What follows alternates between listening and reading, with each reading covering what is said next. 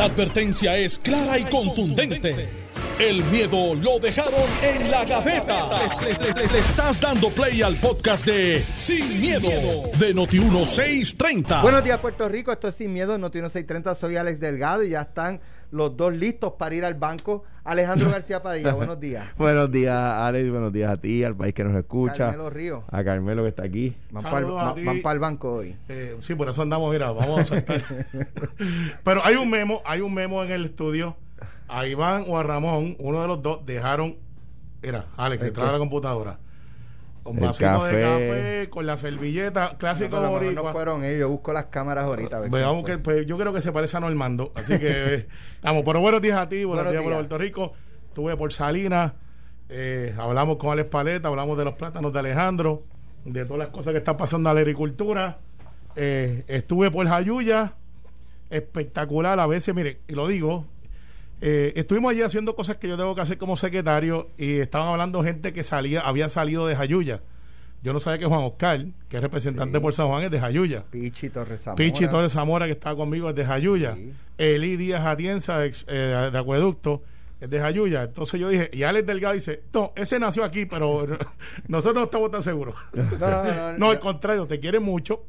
Eh, obviamente en el grupo que yo estaba molestos contigo por el trabajo que tú haces. Pues estoy haciendo buen trabajo. Exacto. Cuando, cuando los populares, los P N P y los pipieros se mol- y los victoriosos se molestan conmigo, Todo. pues estoy, voy bien. Pero, pero fíjate, es un pueblo espectacularmente de bello. Hecho, Eli estudió, Eli y yo estudiamos juntos. En Jayuya Jai.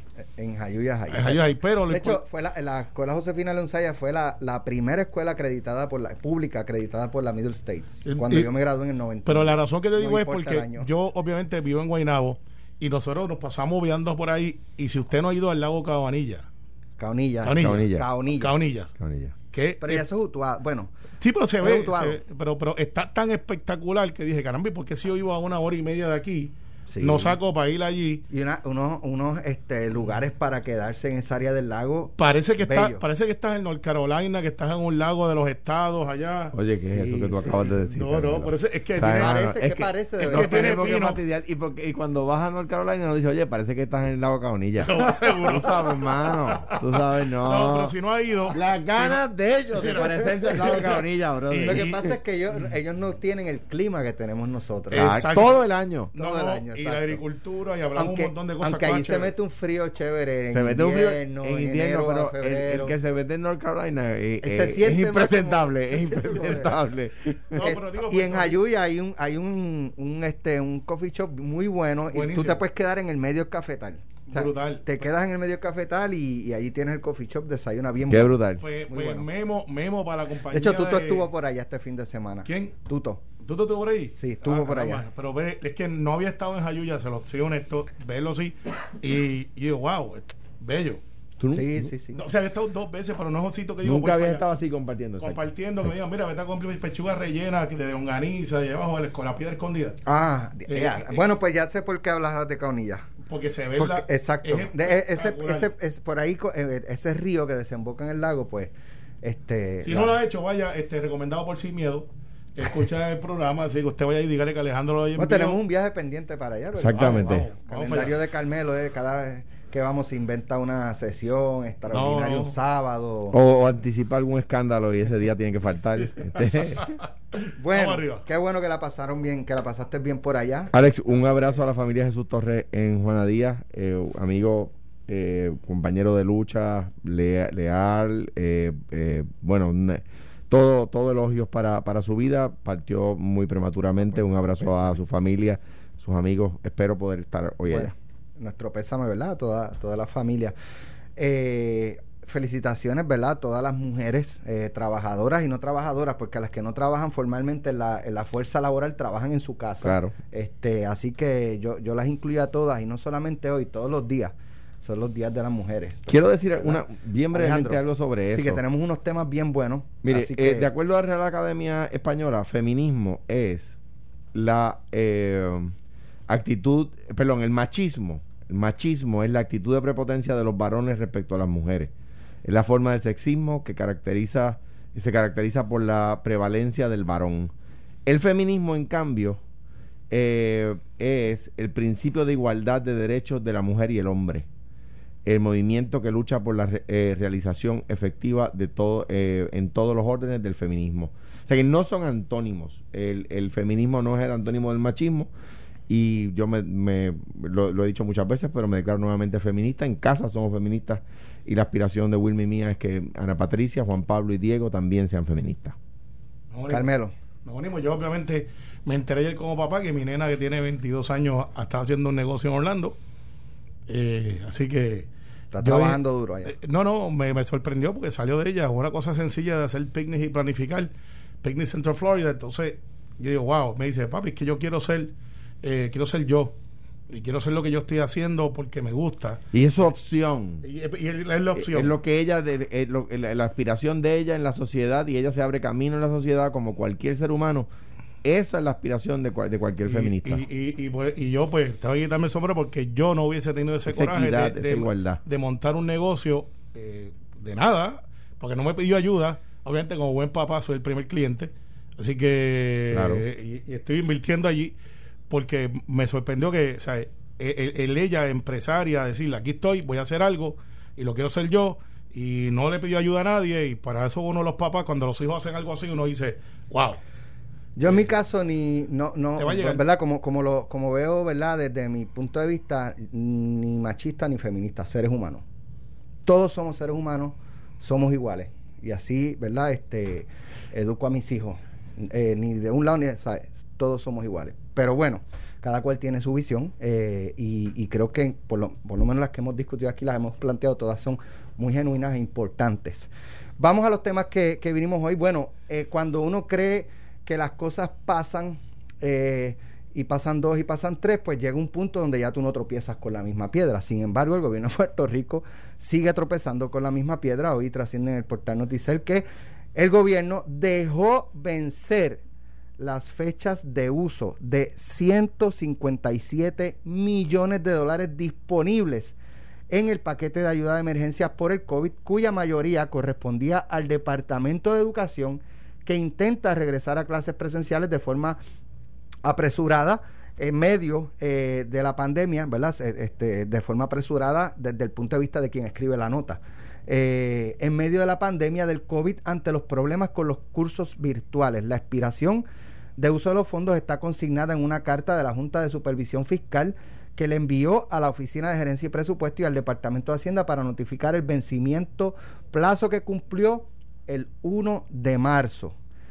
Luego de esta fecha, las cuentas relacionadas a estos incentivos serán congeladas y no se permitirán más desembolsos, puntualizó la misiva firmada por la directora ejecutiva Natalie Jaresko, quien además solicita una certificación de la congelación de las cuentas a ser entregada el quince de marzo. Del total de ciento cincuenta y siete millones trescientos ochenta y dos mil cuatrocientos noventa y ocho, Educación es responsable de ciento nueve millones de dólares, que es la partida más grande. El documento estipula que el dinero supone usarse en materiales para el Departamento de Educación. En el reportaje de uso de esos fondos que publica la Autoridad de Asesoría Financiera y Agencia Fiscal, se especifica que Educación utilizaba ese dinero para la compra de tabletas, software y para entrenar aproximadamente trescientos veinticinco mil individuos a un costo de setecientos cincuenta cada uno.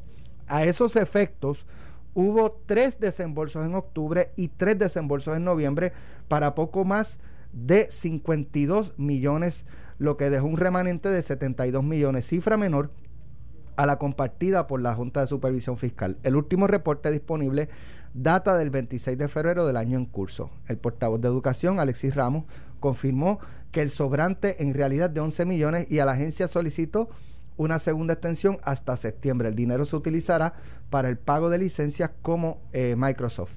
Sin embargo, el portavoz de la Junta, Eduardo Salles, explicó que el paquete de ayuda económica o de ayuda de emergencias por el COVID era un pote de setecientos ochenta y siete millones. ¿Recuerdan ese número? Eso fue hace aproximadamente un sí. año, cuando lo anunciaron la secreta- la gobernadora de entonces, Wanda Vázquez, eh, y me parece que estaba eh, Carrión sí, al lado sí, de estaba. ella, en la conferencia de prensa.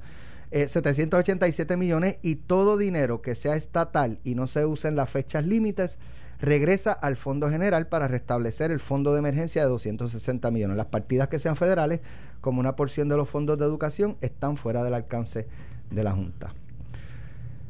sean más, sean menos, eh, se dispone dinero, y esto es una queja que, que de hecho el presidente Trump la recalcaba cada vez que podía, eh, que aquí estaban solicitando dinero, pero solicitaban y no usaban, solicitaban y no usaban, solicitaban y no usaban. La misma comisionada residente Jennifer González se quejaba también de que los dineros que estaban consiguiendo eh, para la emergencia, eh, en el caso de los terremotos y en el caso de la pandemia, pues no se estaban utilizando, y le pedía celeridad. Jennifer lo decía al gobierno desde el huracán.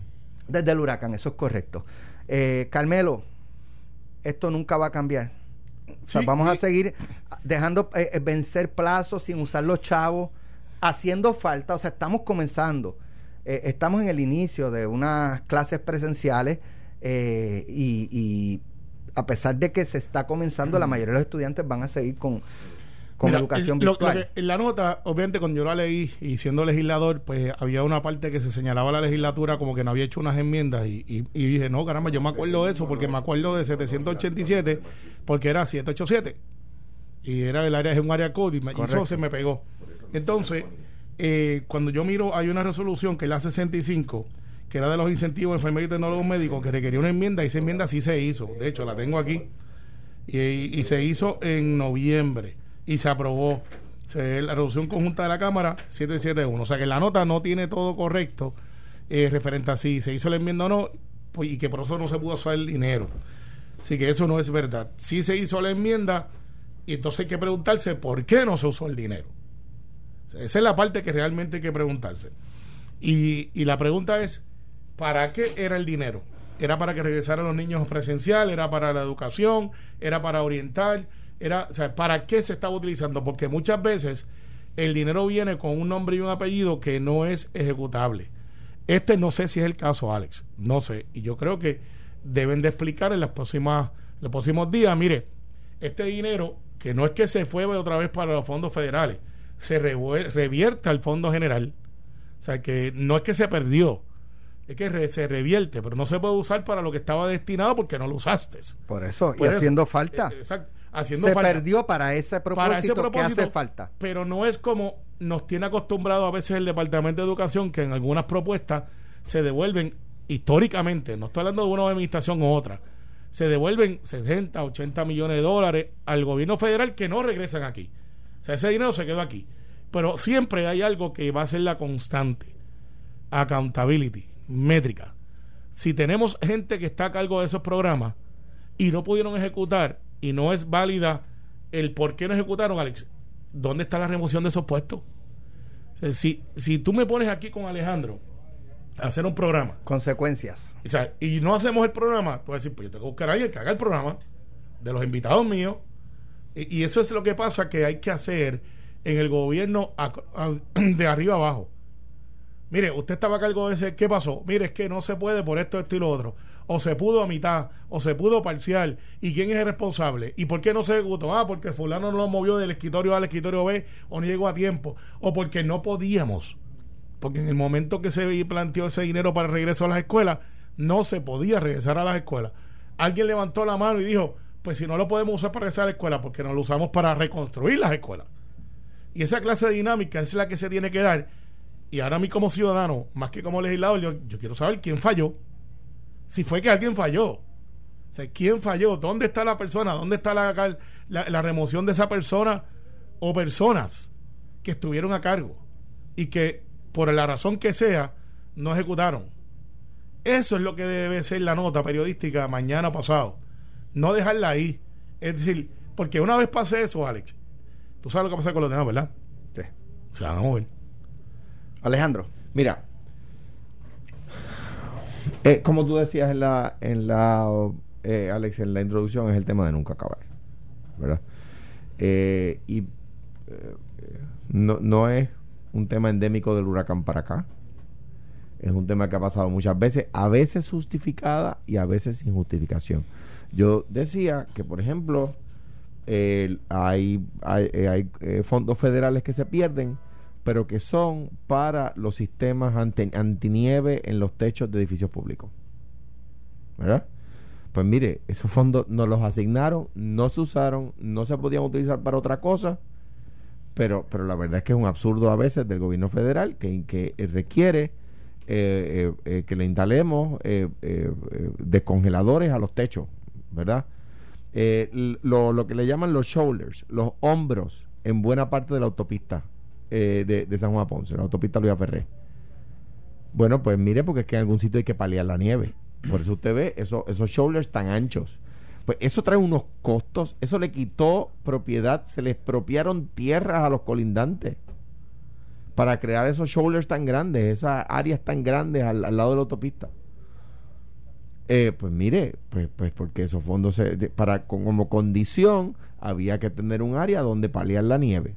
Hay veces que no se justifica la exigencia federal y hay fondos que se pierden, just, con, pero, pero no es que el gobierno de Puerto Rico no, no tenía ni debía usarlos. En este caso, no hay justificación. En este caso, bajo las circunstancias en las que estamos viviendo, es que había que arreciar la, la, el, el esfuerzo porque ni un solo dólar se perdiera, porque la economía estaba deprimiéndose aún más, porque el país necesitaba los fondos, porque los chicos necesitaban ese acceso, porque el departamento necesitaba ese acceso a los chicos, ¿verdad? Los chicos el acceso a la educación, el departamento el acceso a los chicos, ¿verdad? Eh, eh, y aquí eh, tengo que decir que la nueva Secretaría de Educación eh, eh, tendrá dos, tiene dos meses de la responsabilidad, pero el resto es de, del anterior secretario. Porque, eh, según dice la nota... Sí, esto viene de hace... Viene sí, de antes esto, esto y se tenía hasta el primero de marzo. Correcto. O sea, que se tenía solo... De este bueno, cuatrenio... Cuando se habló de los setecientos ochenta y siete millones, fue en marzo, abril del año pasado. Entonces, se tenía un año. La actual secretaria, que llegó en enero, tenía enero y febrero. O sea, que no se le puede echar toda la responsabilidad a ella, ¿verdad? Quizá incluso trató... de yo no lo sé, ¿verdad? De, de, de avanzar a ver cuánto podía de ese dinero salvar, porque que se sepa, la, y la gente que, no, que nos escucha, eh, no, no es una cosa que uno dice, fírmate ese papel y ya tienes acceso a los chavos. Y ustedes que, que estuvieron en el gobierno, yo me imagino, eh, me dirán si estoy equivocado, si puedo estar equivocado, que la secretaria va donde la, la figura principal, persona A. Mm. Mira, ¿qué fue lo que pasó aquí? Chacho, lo que pasó fue que B... Esto, esto, esto y esto y otro. Okay, pues déjame ir donde. Ve, ven acá. ¿Qué pasó aquí?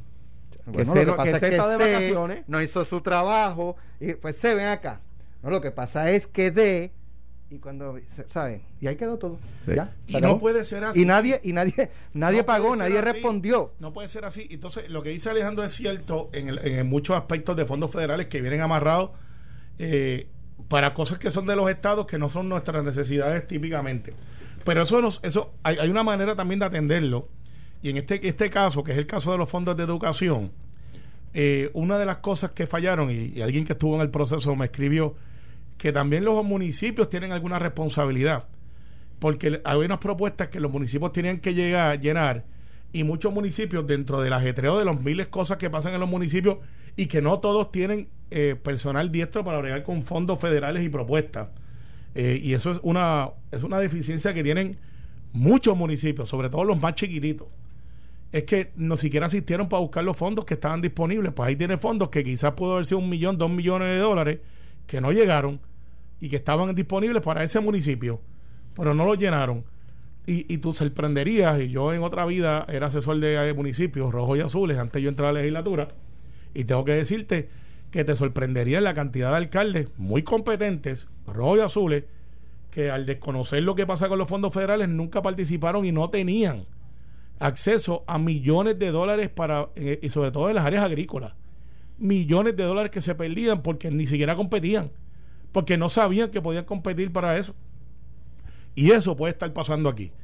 Así que aquí hay que hacer dos cosas: adjudicar responsabilidad, métricas y tomarle acciones. Y yo creo que, por ejemplo, adjudicar responsabilidad públicamente es algo que a la secretaria le puede colaborar en su lucha por ser confirmada. Buen punto. No debe ser una lucha, debe ser su responsabilidad. Bueno, pero yo, a mí me tocó una vez, y sí, uno tiene que, si uno lo quiere, uno lucha por eso. Ah, bueno, o sea, tú sí luchas por lo que quieres. Claro. Sí, sí. Tenemos que ir a la pausa. Cuando regresemos, vamos a el estímulo económico de Noti Uno seiscientos treinta, ah, donde vamos a hacer una pregunta para que se inscriban Ya hemos regalado el primer el pasado viernes quinientos, el anterior quinientos, este sí. viernes quinientos, la gasolina que está subiendo. Vamos a hablar de eso cuando regresemos, porque tenemos quinientos dólares, doscientos cincuenta en gasolina de Comax y doscientos cincuenta de Vanilla Gift Card. Eh, bueno. También vamos a hablar de... Están prendidos los candidatos a ser eh, cabilderos de la estadidad. Carmelo está caliente con ellos. No, vamos no. a plantearle oh, luego sí, de la no, pausa. Oh, sí, yo yo no, testigo, vamos a plantearle no, luego la pausa. Luego la pausa, a ver qué dice Carmelo. Estás escuchando el podcast de Sin, Sin miedo, miedo de Noti Uno seis treinta. Bueno, Carmelo, estás son, caliente, son, son, no, estás no, caliente. Chacho, como el suche el sol. No. Miren esta, esta información. A dos meses de celebrarse la elección especial para elegir a los miembros de la llamada delegación congresional en Puerto Rico, solo tres de los quince aspirantes entregaron la mitad de los endosos requeridos en la fecha establecida no, por reglamento para esta elección. O sea, esta gente lleva cuántos años buscando Mira, la estadidad. Adriel Yaret no Vélez, Roberto Luis Lefranc y Roberto Jesús López presentaron los mil quinientos endosos. O sea que se puede hacer. Ellos, ellos tres ya presentaron, es pero se quedaron cortos. Eh, Melinda Romero, mira, doña Miriam Ramírez de Ferrer entregó cuarenta y cinco endosos. Me extraña, doña, do, de hecho los inicios de doña Miriam en la cosa mediática y política fue cuando empezó a recoger este firmas en, en la zona oeste y recogió, está ahí, y ahí fue que, decenas de miles de firmas que sí, Luis Penchi empezó a entrevistarla y, y, y, y ahí em, tenemos a doña Miriam gracias a Luis Penchi. Doctora. Un abrazo a los dos. Este... Mira, Jorge Iván Rodríguez, setenta y cinco endosos, Melinda Romero, doscientos cincuenta y cinco, Víctor Pérez, quinientos treinta. Eh, los restantes, que son Sayira Roldán, Ricardo Marrero, Janet Rifkol, Elizabeth Torres, Aurelio Alge- Agelvis, eh, María Mayita Meléndez, Raúl Rosas y Zoraida Busso no presentaron endosos. Y eh, hay quejas de que el tiempo que les dieron no era suficiente y le estaban solicitando al partido que extendieran la fecha de entregar esta primera mitad de los endosos para poder recogerlos eh, y hasta donde tengo entendido el P N P pues no. Yo creo que el primer turno es de privilegio para Carmelo sin duda alguna. Gracias. ¿Te le cedes la media hora completa? Pues, pues, no, no, él no es tan generoso. Pues. Es buena gente pero no es tan generoso. Mira, Carmelo, no, lo, primero que nada. ¿Por qué, por qué tan poco tiempo? Eh, no, y mira lo que pasa. Eh, ¿Y por qué unos sí y otros no pudieron? Hay una explicación. Eh, los, los tres jóvenes, hay una en la nota hay algo errado porque hay un joven, el Ricardo Marrero, uh-huh. sí sometió mil ciento y pico de endosos antes de la fecha. Ok. La ley, hay un cuarto. Un, ¿ah? un, cua, uno, un cuarto. Sí, mil, mil ciento veinte y pico creo okay. que sometió. Y, y creo que, que ayer o hoy va a someter setecientos más, según la información que me han dado. ¿Qué pasa? Cuando se radica la ley, que es una ley, eh, se establece que el requisito de los endosos tienen hasta el quince de marzo. La comisión en su momento se reúne y plantea por reglamento cómo es que se va a manejar los endosos, porque los endosos los maneja la comisión, no los maneja el P N P. Claro, el P N P tiene re- representación allí, como es un asunto eh, de la comisión, el P N P, siendo el único vehículo estadista dentro de la comisión, pues tiene un interés que no tienen los del P I B, y que no tiene el Partido Popular, ni no la Victoria Ciudadana. Y por eso es que tú ves la relevancia de que Edwin Mundo y la, y la comisionada Santo Domingo, la licenciada Santo Domingo, son los que están llevando la voz cantante. ¿Qué sucedió? Se aprobó el reglamento para que el, el jueves que pasó entregaran los mil quinientos. La licenciada Santo Domingo le pide a la comisión que deje sin efecto y que se vayan entonces a la ley, que es el quince de marzo. No hubo unanimidad, ¿sabe? Obviamente el Partido Popular votó en contra que se extendieran, tienen razones ideológicas, eh, y también el Partido Independentista le votó en contra de que se extendieran, reconociendo de que si tú recogías los eh, tus papeles el domingo, tenías hasta el jueves para entregar mil quinientos, y si usted ha sido de las personas agraciadas que han llenado un endoso o ha tenido que llenar endosos para algún candidato, sabe que para encabezar tres mil endosos nada más es un día con quince personas por lo menos, porque tiene que poner el nombre. Cuando dices encabezar, el día que te refieres. Exacto. Eh, es por el nombre del candidato, posición. Eh, es un proceso. Llenar de, el formulario. Llenar el formulario. Porque cuando le dan el endoso a usted, ciertamente ya está adelantado esa parte. Y usted lo que hace es firmar nombre de su papá, de su mamá, número electoral. Y de ahí entonces se va validando a los endosos. Una vez usted los radica, la comisión recibe ese endoso y dice, bueno, este es un elector bona fide. Y es un proceso, Alex, que lo que quiero explicar que no es tan sencillo como una firma y ya. Habiéndote dicho eso, también hubo un problema de la imprenta. ¿En inglés o en español? Eh, no, está en español. Okay. Eh, pero también te lo podemos hacer en inglés si tú quieres también. Entonces, el, si no, déjalo. Strike one. Estás gozando. Sí. Segundo, hubo un problema de la imprenta, y esto sí que yo no lo puedo entender. La imprenta, los endosos, obviamente son impresos por la comisión. No había el papel para, para poder hacer los endosos. O sea que hay un problema de logística del saque. Y hubo candidatos que no tuvieron los tres mil endosos disponibles como los primeros, sino que se le entregó mil quinientos, mil doscientos.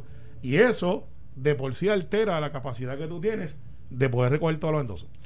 Mira, de, do, dos problemas, el jurídico y, y el, me parece a mí que es el, el, el político, ¿no?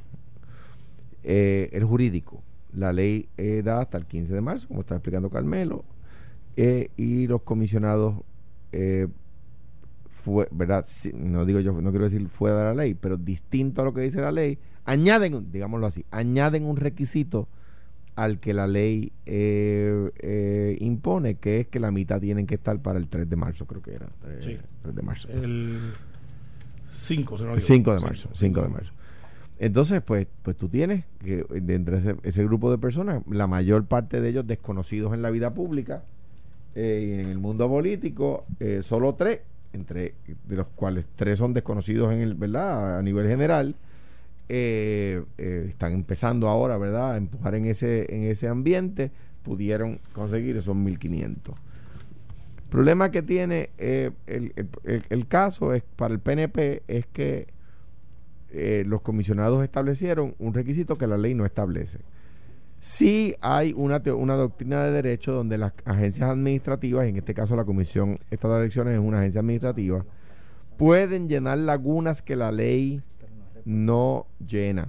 O sea, si hay un área gris en la ley, una laguna que la ley no llena, pues la agencia administrativa mediante reglamentación lo puede hacer. Pero en este caso yo creo que no es que hubiera una laguna, es que quisieron añadir un requisito, ¿verdad? O sea que ahí hay un problema en el caso.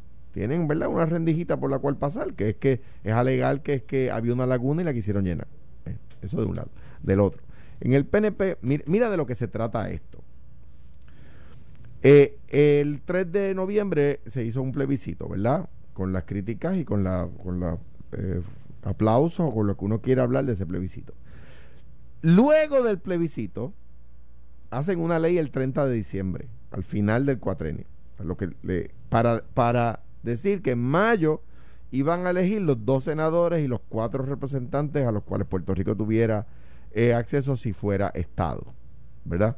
Eso no estaba en la papeleta. Los puertorriqueños a la hora de votar no le dijeron, mire, luego vamos a hacer una elección que cuesta siete millones de pesos y vamos a elegir seis personas, cada una de las cuales va a cobrar ciento setenta y dos mil dólares al año para, porque van a ser supuestamente nuestros eh, senadores y nuestros representantes. Eso no estaba en la papeleta, eso lo legislaron después, ¿verdad? De esa, de esa segunda elección, que sería en mayo, es que se trata esta polémica de los que cualifiquen para estar en esa papeleta que cuesta siete millones de pesos y estas personas están pichando para un puestito de ciento setenta y dos mil pesos. ¿Eh? De eso es de lo que se trata. Están llenando endosos para ver si son elegidos para un puestito de ciento setenta y dos mil dólares al año. Más o menos. Hay quien dice ciento setenta y cuatro, hay quien dice ciento veinte. Eh, eh, ahora bien. Todavía están más baratos que Charlie Black. Ahora bien. Ahora bien. Más barato que Charlie Black. Ahora bien. Dicho eso, estás más pendiente que Alejandro. Dicho, es, dicho eso, no, bueno, no quise estarlo. Dicho eso, ven acá, ustedes dicen que llevan ciento veintitrés años buscando la estadidad y de repente les llega el momento de supuestamente elegir sus dos senadores y cuatro representantes y no pueden llenar ni los endosos. Pero como que no estaban listos para buscarla entonces. No, claro que sí. O sea, y como último argumento, todo este esfuerzo es derrotado porque el presidente del P N P y gobernador de Puerto Rico, Pedro Pierluisi, ha favorecido un proyecto de, de Darren Soto unido a los Darren Soto uniéndose a la gente de Trump, a Jennifer González entre otros, Eh, es verdad, Jennifer, que estaba con Trump. Era Latino for Trump. Eso no es falso. Eso no es falso. No, no, no lo es, pero okay. Quiera, pero estipulado. Este, ya, ya, o estipulado, estipulado eh, que dice, que dice que, el, que dice que hay que hacer otro plebiscito, que el plebiscito anterior no era vinculante. Por lo tanto, esta elección no sirve ni para público. Alejandro, eh, no, si no, alguno de estos candidatos que quiere impugnar el proceso necesitan asesoría legal, un buen abogado, ¿dónde pueden comunicarse? Con el que me llamen aquí no tiene ni tú le das el número. Mira, eh, de hecho se impugnó. Melinda Romero demanda sí. a, a la comisión y lo emplazó delante de mí el, el viernes en, en, y, en, no, no me en emplazó, Metropol. No me emplazó, pero me emplazó allí. Yo, yo vi, yo vi. O era un endoso, o era un endoso, o era un emplazamiento o un endoso, una de dos. Hizo las dos. Recogió endosos allí. El endoso y aquí la demanda. hasta, hasta por poco le saca uno a Alejandro, pero Alejandro no. Ahí objetó por conciencia. Dijo, no, no, no. Pero al final del día, eso se dio a darle en la corte entre hoy y mañana. Yo creo que tienen un buen caso para, eh, literalmente, el reglamento no puede ir por encima de la ley. Creo que de los eh, quince candidatos, eh, razonablemente diez de ellos, por lo que he visto en las redes y su organización, van a cumplir con el proceso. Eh, y recuerda que son cuatro puestos disponibles a la Cámara y dos al Senado Federal. Bueno, ten, y ten, tengo otro tema importante que quiero tocar, eh, y es el de Andrew Cuomo, el gobernador de la, del estado de Nueva York. Está tragando agua. Eh, primero salió, salieron casos de denuncias de acoso sexual eh, de varias mujeres, eh, y en segundo lugar se le señala a su administración de alterar los números de muertos eh, por COVID eh, para no afectarlo, eh, ¿verdad? Este, políticamente su administración. Ya hay eh, dos demócratas de mayor rango, dice la nota, en la legislatura de Nueva York, que le retiraron el domingo su apoyo al gobernador Andrew Cuomo. ¿Esto se hincha o...? o... Sí, sí, sí, desafortunadamente para, para el gobernador Cuomo, quien ha estado en Puerto Rico y, y, y nos ayudó durante el huracán María en Nueva York, y su figura fueron relevantes en venir a ayudar a Puerto Rico. El, quizás el que más. Eh, él y Rick estuvieron ahí, eh, Scott, pero claro, Scott tenía una, una motivación ulterior, quería ser senador federal y abandonaba la gobernación y, y le hacía falta el voto boricua. Eh, muchos de ahora se arrepienten. Claro, pero en, en, en Nueva York hay una comunidad way, grande de puertorriqueños. By the way, Rick Scott dijo en el fin de semana que lo mismo que dijo Larry Selhammer. Y se parecen. Que, que, y se parecen físicamente. Es verdad. Yo que dije, antes de pedirle estadía hay que resolver la crisis fiscal, y no he visto al caucus de la Cámara P N P eh, pedirle que vaya allí antes de retirar el apoyo. Pero yo sí estoy activo y, y le estoy diciendo a Rick Scott que él ganó por menos de un por ciento. Hay que preguntarle si entonces eso no es la suficiente para que él sea senador. La contestación es que lo es. Pero, pero ¿qué? ¿Ustedes quieren que mienta? No, no, lo es. No, lo que pasa es que hay que interpretar las cosas como son. Esa es la verdad. Pues, no, y la verdad es que él ganó por menos de un uno por ciento y es senador federal. Y, y por lo tanto ahora tiene que mentir. Eso lo hace de mayoría. ¿Ven, y, ven y que le costará el puesto? Claro a que no. Ah, no, ¿a Cuomo? Digo. ¿A, a Rick Scott? ¿A Rick Scott? ¿A Cuomo, no, tú dices? A Cuomo, a Cuomo. Ah, okay. no, no, ok. Risco, vamos a Cuomo. Vamos a Cuomo de Cuomo. Risco, eso hablamos ahorita, eso se hincha también. Mujeres, eh, acoso y, sexual. Y, y han salido dos más hoy. Alguien me escribió el otro día, no le va a pasar nada porque a Trump no le pasó nada. No, lo que pasa es que Nueva York es totalmente diferente. Eso, eso es otra eh, Nueva idiosincrasia. York es, es una cultura, como lo son todos los estados, son todos diferentes. Y Nueva York, este, no es la primera vez que a él le había ocurrido comentarios sobre, sobre esto. Yo tengo la oportunidad de hablar con él tres o cuatro veces y en una actividad que tuvimos en Cataño. Eh, y, y de verdad, eh, ¿tú estuviste ahí? Yo estuve allí. Eh, y, y tengo que decirte que, que es penoso porque estos son gente que tú los ves, son gente muy, muy. Mira. Eh, son, gente, son buena gente, pero. No, y yo creo que la muchacha estaba ese día allí porque era una de las ayudantes de eh, y co- colaboró mucho con nosotros, eh, digo, pude con- conversar mucho ese día con, con Andrew Cuomo, a quien me une una amistad de muchos, muchos años. Eh, espero que esto tenga explicación, ¿verdad?, certera y satisfactoria para todas las partes. Una cosa eh, que, que distinta a como suelen suceder estas cosas. Mario eh, Andrew, perdón, Andrew, Mario era su papá. Andrew Cuomo eh, no tiene una elección cercana, o sea, es el año que viene. O sea que no, está, no estamos hablando de que son acusaciones que salgan, salgan en, en el calor de una campaña, ¿verdad? Para hacer daño mm. en una elección, eh, en un estado muy, muy liberal, ¿verdad? Como regla general. Acuérdense que Giuliani también era alcalde de Nueva York y es republicano. O sea que no estamos hablando de un sitio así tampoco tan, tan que, que, que es tan clean cut. Eh, pero suele ser más liberal. Tiene una guerra ahora con el alcalde también. Por lo, con de Blasio siempre sí, ha tenido. Ellos siempre, ellos, siempre, siempre ha tenido. Lo que quiero decir es que yo, yo por, por la amistad que tengo con él, espero que todo tenga una explicación satisfactoria y, y verdad Eh, pero por supuesto, el machismo mm, o una expresión machista no es... Él se excusó públicamente, pero una expresión machismo, machismo, machista no es aceptable bajo ninguna circunstancia. Tiene que explicar. Eh, esta mañana escuché en Noti Uno con, con Normando, y después lo escuché también con los muchachos de Apalo Limpio, eh, una, una mujer eh, de nombre Adamarí, que ella publicó en, en, Ay, en qué sus cosa redes más sociales fuerte esa. Un, ¿verdad? Una solicitud sí. de oración. Eh, parte de la información es que eh, estas expresiones han conmovido al pueblo tras publicar su historia en las redes sociales sobre los efectos que le causó una reacción alérgica a un producto, lo que le provocó desarrollar una condición como, conocida como el síndrome Steven Johnson. Yo quiero que escuchen esta plegaria, esta mujer pidiendo oración. Ella ya no pide ni dinero. Muy fuerte. Eh, yo lo escuché esta mañana y de verdad me conmovió tremendamente. Vamos a escucharla. Muchas gracias a todos los que de una manera u otra han aportado su granito de arena. Mi familia y yo se lo agradecemos infinitamente. Hoy tuve una visita del médico. Aún hay unas cositas que hay que tener en control antes de sacarme de la unidad de cuidado intensivo.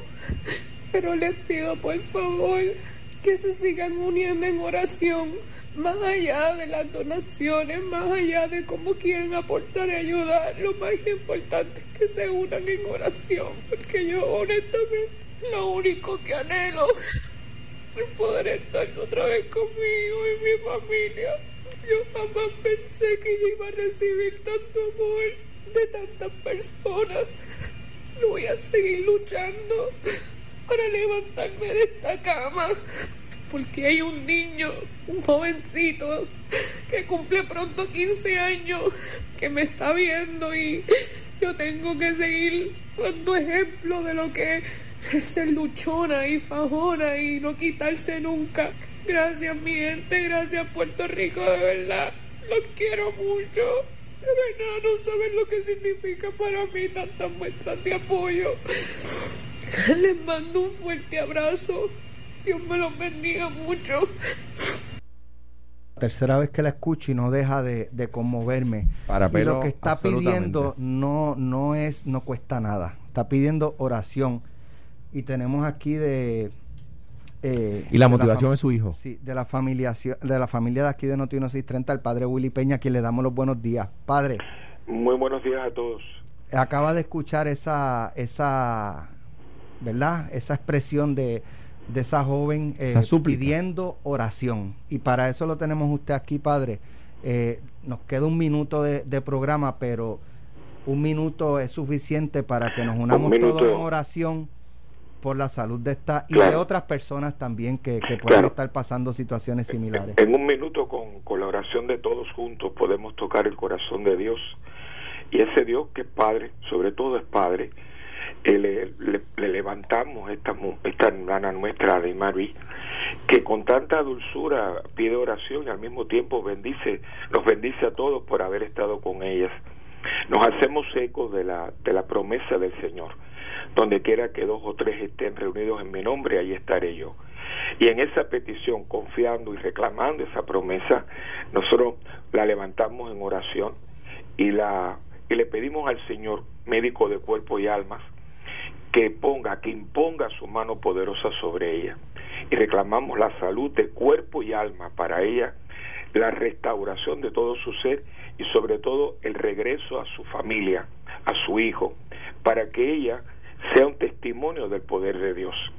Estas cosas muchas veces no las entendemos, pero en ese plan grandioso y trascendental de Dios podemos entender que muchas veces se permiten para que entendamos que en Dios nos movemos, en Dios existimos y en Dios somos. Y que esos verbos que son, que definen toda la existencia humana, yo en este momento, en nombre de todos, le pido al Señor Todopoderoso, en nombre de su Hijo Jesucristo, que todo lo puede, porque es la victoria de Dios sobre el pecado y la muerte y la enfermedad, que la unja, que la cure, que la restaure, que la repare y que guíe la mano de los médicos que tengan sabiduría y consejo para que puedan acertar. Ella poco a poco se vaya restableciendo y unida a, sus, a su familia, especialmente al hijo que tanto nos menciona, que pueda dar testimonio del poder de Dios. La ponemos, le, la bendecimos y por sobre todo la ponemos ahí en ese corazón de Dios que es manso y humilde y fuente de toda gracia, de toda santidad y de toda sanidad. Amén. Amén. Amén. Gracias, Padre Willy, por esas expresiones, ¿verdad? Eh, y parte de nuestra responsabilidad como medio más allá de reportar información también es, ¿verdad?, cuando hay situaciones como esta. Sí. Y es felicito una vez más a Noti Uno para, por ser instrumento de, de restauración para el país. Amén. Gracias, Amén. Padre. Un fuerte Dios abrazo. Los bendiga, que tenga que excelente tenga semana. Lo escucho el próximo domingo a las siete de la mañana acá entre nosotros. Por el favor de Dios. Amén. Gracias, Padre. Gracias, Alejandro. Gracias, Carmelo. Eh, Tremendo detalle, Alex. La verdad es que es la primera vez que yo estoy en radio, eh, de todas las veces que he estado, de años de años, y que con una emisora saca un, un tiempito para, para adorar, para pedir. Bueno, más si, allá de... A ver si logramos algo en ti. Eh, bueno, contigo hace falta un programa completo. Yo traigo a Carlos Pérez también. Al padre Carlos Pérez hace falta... Siempre bienvenido. Eh, batería. Siempre. Gracias, esfuerzo, Carmelo. Esfuerzo. Gracias, Alejandro. Mañana nos escuchamos nuevamente. Esto fue, Esto fue el podcast de Sin, Sin miedo, miedo de Noti Uno seis treinta. Dale play a tu podcast favorito a través de Apple Podcasts, Spotify, Google Podcasts, Stitcher y Noti Uno punto com.